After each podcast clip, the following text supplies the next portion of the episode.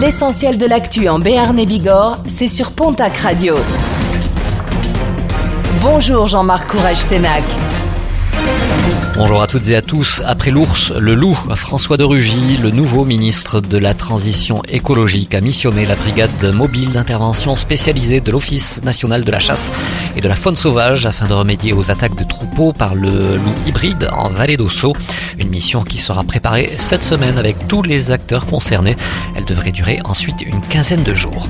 Et dans le dossier de l'ours, cette fois-ci, un sondage réalisé par l'IFOP va à l'encontre des résultats de celui mené par les pouvoirs publics. Selon le sondage de l'IFOP, donc, 57% des habitants des communes de montagne des Pyrénées-Atlantiques sont contre la réintroduction, alors que la consultation avait recueilli sur ce même périmètre plus de 58% d'opinions favorables. Des chiffres diamétralement opposés qui font réagir sur les sommets. Les résultats de la consultation publique étant, je cite, qualifiés de bidon.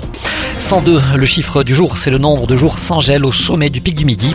Samedi, le dernier record qui datait de 1882 avait déjà été battu. Mercure du thermomètre devrait toutefois passer la barre symbolique des 0 degrés demain mardi sur le sommet aux Pyrénéens.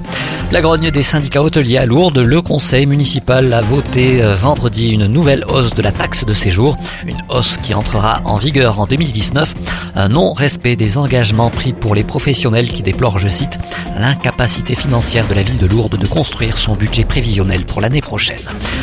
Le cycloclub du Madiranais fêtera ses 40 ans ce samedi. Anciens ou actuels coureurs cyclistes, anciens ou nouveaux membres du bureau, anciens ou nouveaux bénévoles, familles et amis sont invités à une soirée du côté de la salle des fêtes de Madiran.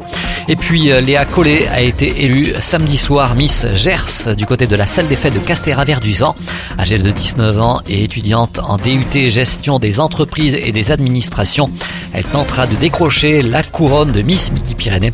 Ce sera le 5 octobre prochain, un titre qui pourrait lui offrir les clés de l'élection Miss France.